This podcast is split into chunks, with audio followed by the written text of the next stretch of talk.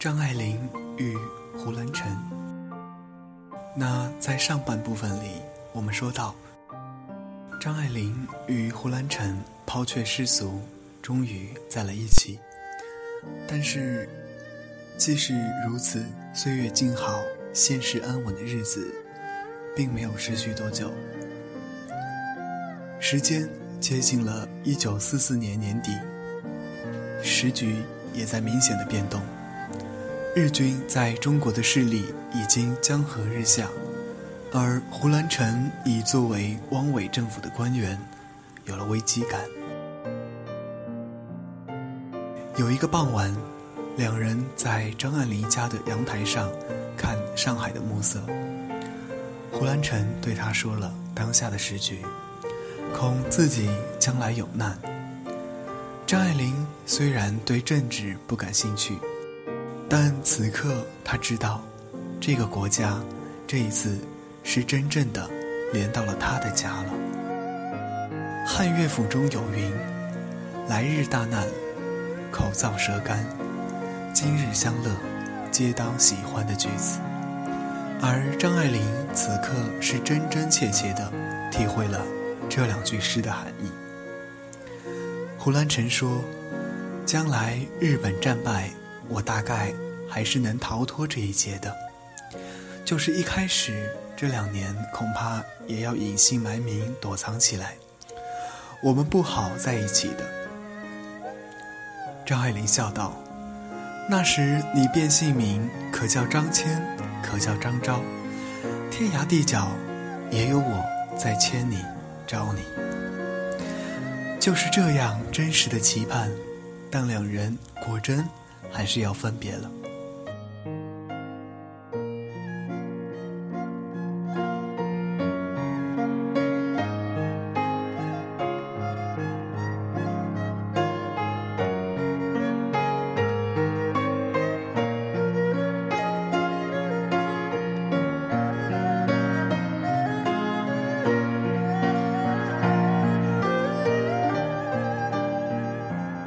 一九四四年十一月。胡兰成到湖北街边大楚报，开始了与张爱玲的长期分离。那是一个时常有警报和空袭的时期。有一天，胡兰成在路上遇到了轰炸，人群一片慌乱，他跪倒在铁轨上，以为自己快要炸死了。绝望中，他只喊出两个字：“爱玲。”这个时候，他还是全心爱着张爱玲的吧？但胡兰成毕竟是个毫无责任感的人。来到武汉不久，他便与汉阳医院一个十七岁的护士周训德如胶似漆。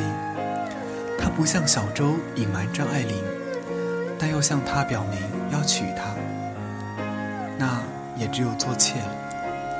但小周的生母是妾，他的反应是，不能娘是妾，女儿也是妾。于是胡兰成又进行了一次婚礼，似乎全然忘了张爱玲的存在，而张爱玲对此却一无所知。张爱玲给他写信来，还向他诉说他生活中的一切琐碎小事，他竟还是那样投入的。爱着胡兰成。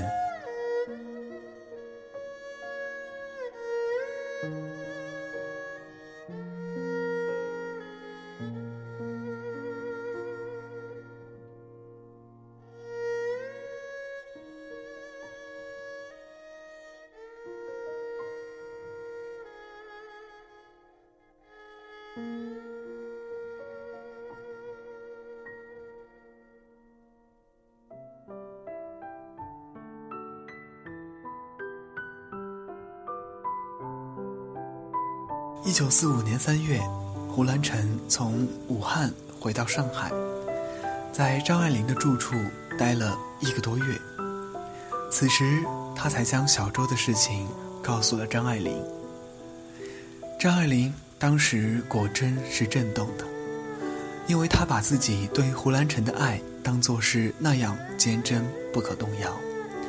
但又怎么会冒出一个小周来？此时，张爱玲的心已经被刺伤了，但她仍然是爱着胡兰成的。于是，她只能默默承受。两个人在一起，胡兰成倒是再也不提小周了。也许他就是这样一个只看见眼前的人。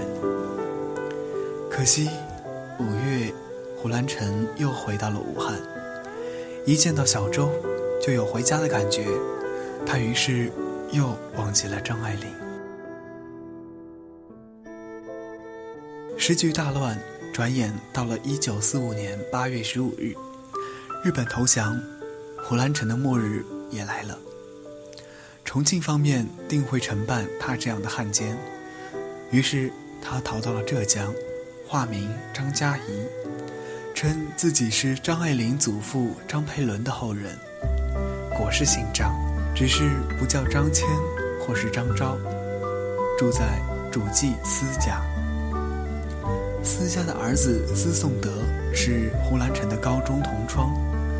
胡兰成年轻的时候就曾经在司家客居一年，司家还有一个庶母，名曰范秀美，大胡兰成两岁，曾经与司家老爷生有一女。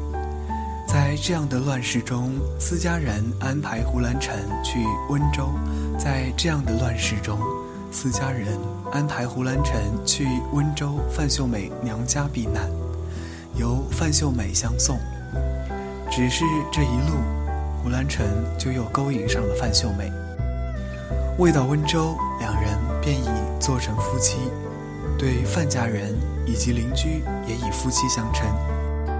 刚离开张爱玲，此刻又与范秀美在一起，可见他的滥情。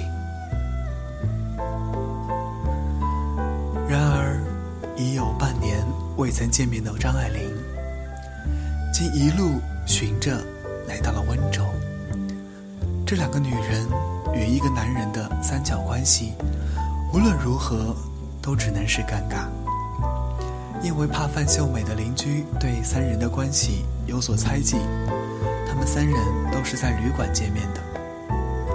一个清晨，胡兰成和张爱玲在旅馆说着话，隐隐腹痛。胡兰成却是忍着，等到范秀美来了，他一见她就说不舒服。范秀美坐在房门旁一把椅子上，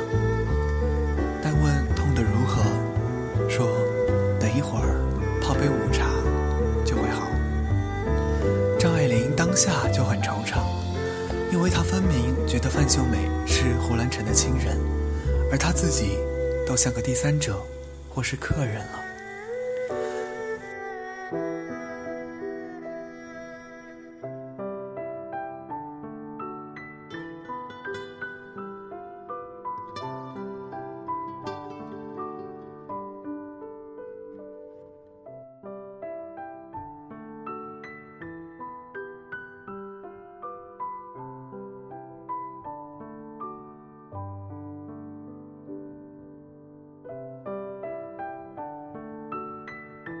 还有一次，张爱玲夸范秀美长得漂亮，要给她做画像。这本是张爱玲的拿手戏，范秀美也端坐着让她画。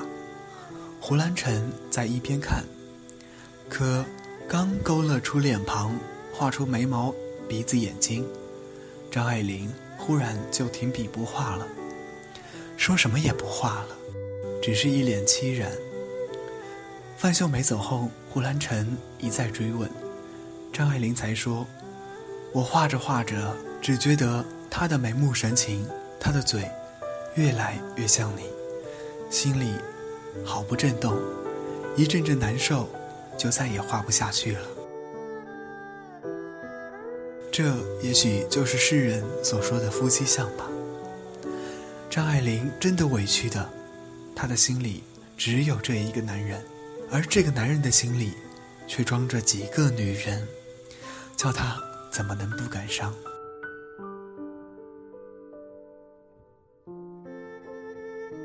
离开温州的时候，胡兰成送他，天下着雨，真是天公应离情。这场雨也冲刷了他们曾经的倾城之恋。张爱玲已经知道，她这一生最美的爱情，已经走到了心酸的尽头，再也没有挽回的余地了。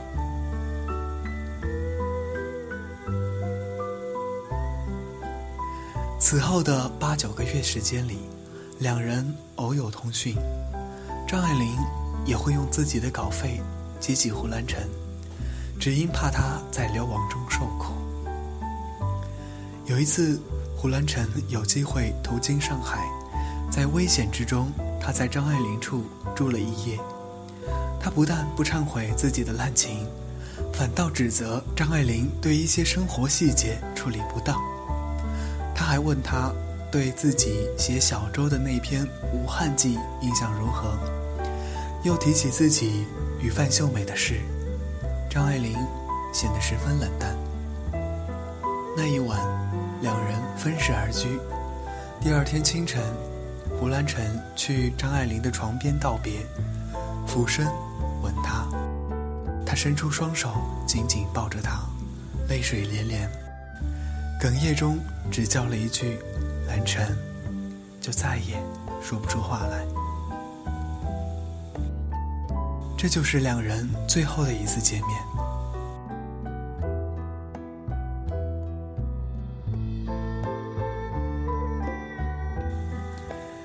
几个月之后，一九四七年六月，胡兰成收到了张爱玲的诀别信，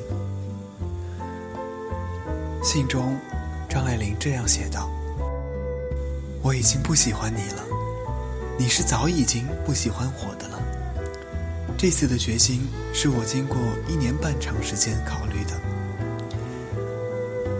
彼为时以小即故，不欲增加你的困难，你不要来寻我，寄或写信来，我亦是不看的了。”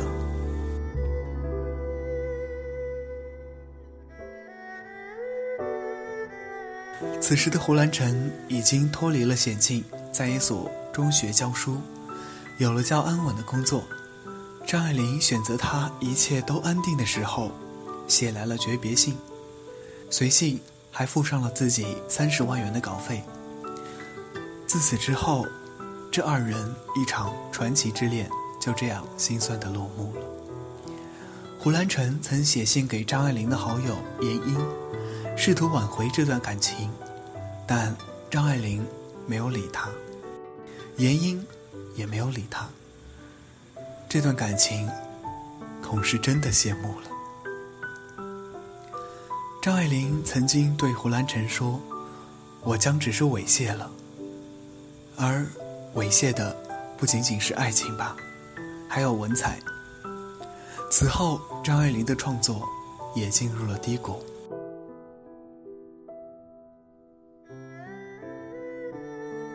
当然，说到这里，张爱玲和胡兰成的故事并没有完全结束。后来，也就是五十年代初，胡兰成移居日本，与上海大流氓吴四宝的遗孀佘爱珍同居，而张爱玲也已经离开大陆，到了香港。胡兰成得到消息，曾托人去访他，但未寻找。那人便留了胡兰成在日本的地址。半年后，胡兰成收到了一张明信片，没有抬头，没有署名，只有熟悉的字迹。手边若有《战南何意不易》《文明与传统》等书，能否暂借数月做参考？后面附上的是张爱玲在美国的地址。胡兰成大喜，以为旧情可复，又以为张爱玲还很欣赏自己，便马上按地址写了信，并附上新书和照片。等到《今生今世》的上卷出版之时，他又寄书过去，做长信，为缠绵之语。张爱玲只是一概不回，来了，才寄来一张短笺。蓝晨，你的信和书都收到了，非常感谢。我不想写信，请你原谅。我因为实在无法找到你的旧著做参考，所以冒失的向你来借。如果使你误会，我是真的觉得抱歉。今生今世下卷出版的时候，你若是不感到不快，请寄一本给我，我在这里预先道谢，不另写信了。艾琳。胡兰成一见便彻底断了念头，至此，这段爱情。是真正的谢幕了。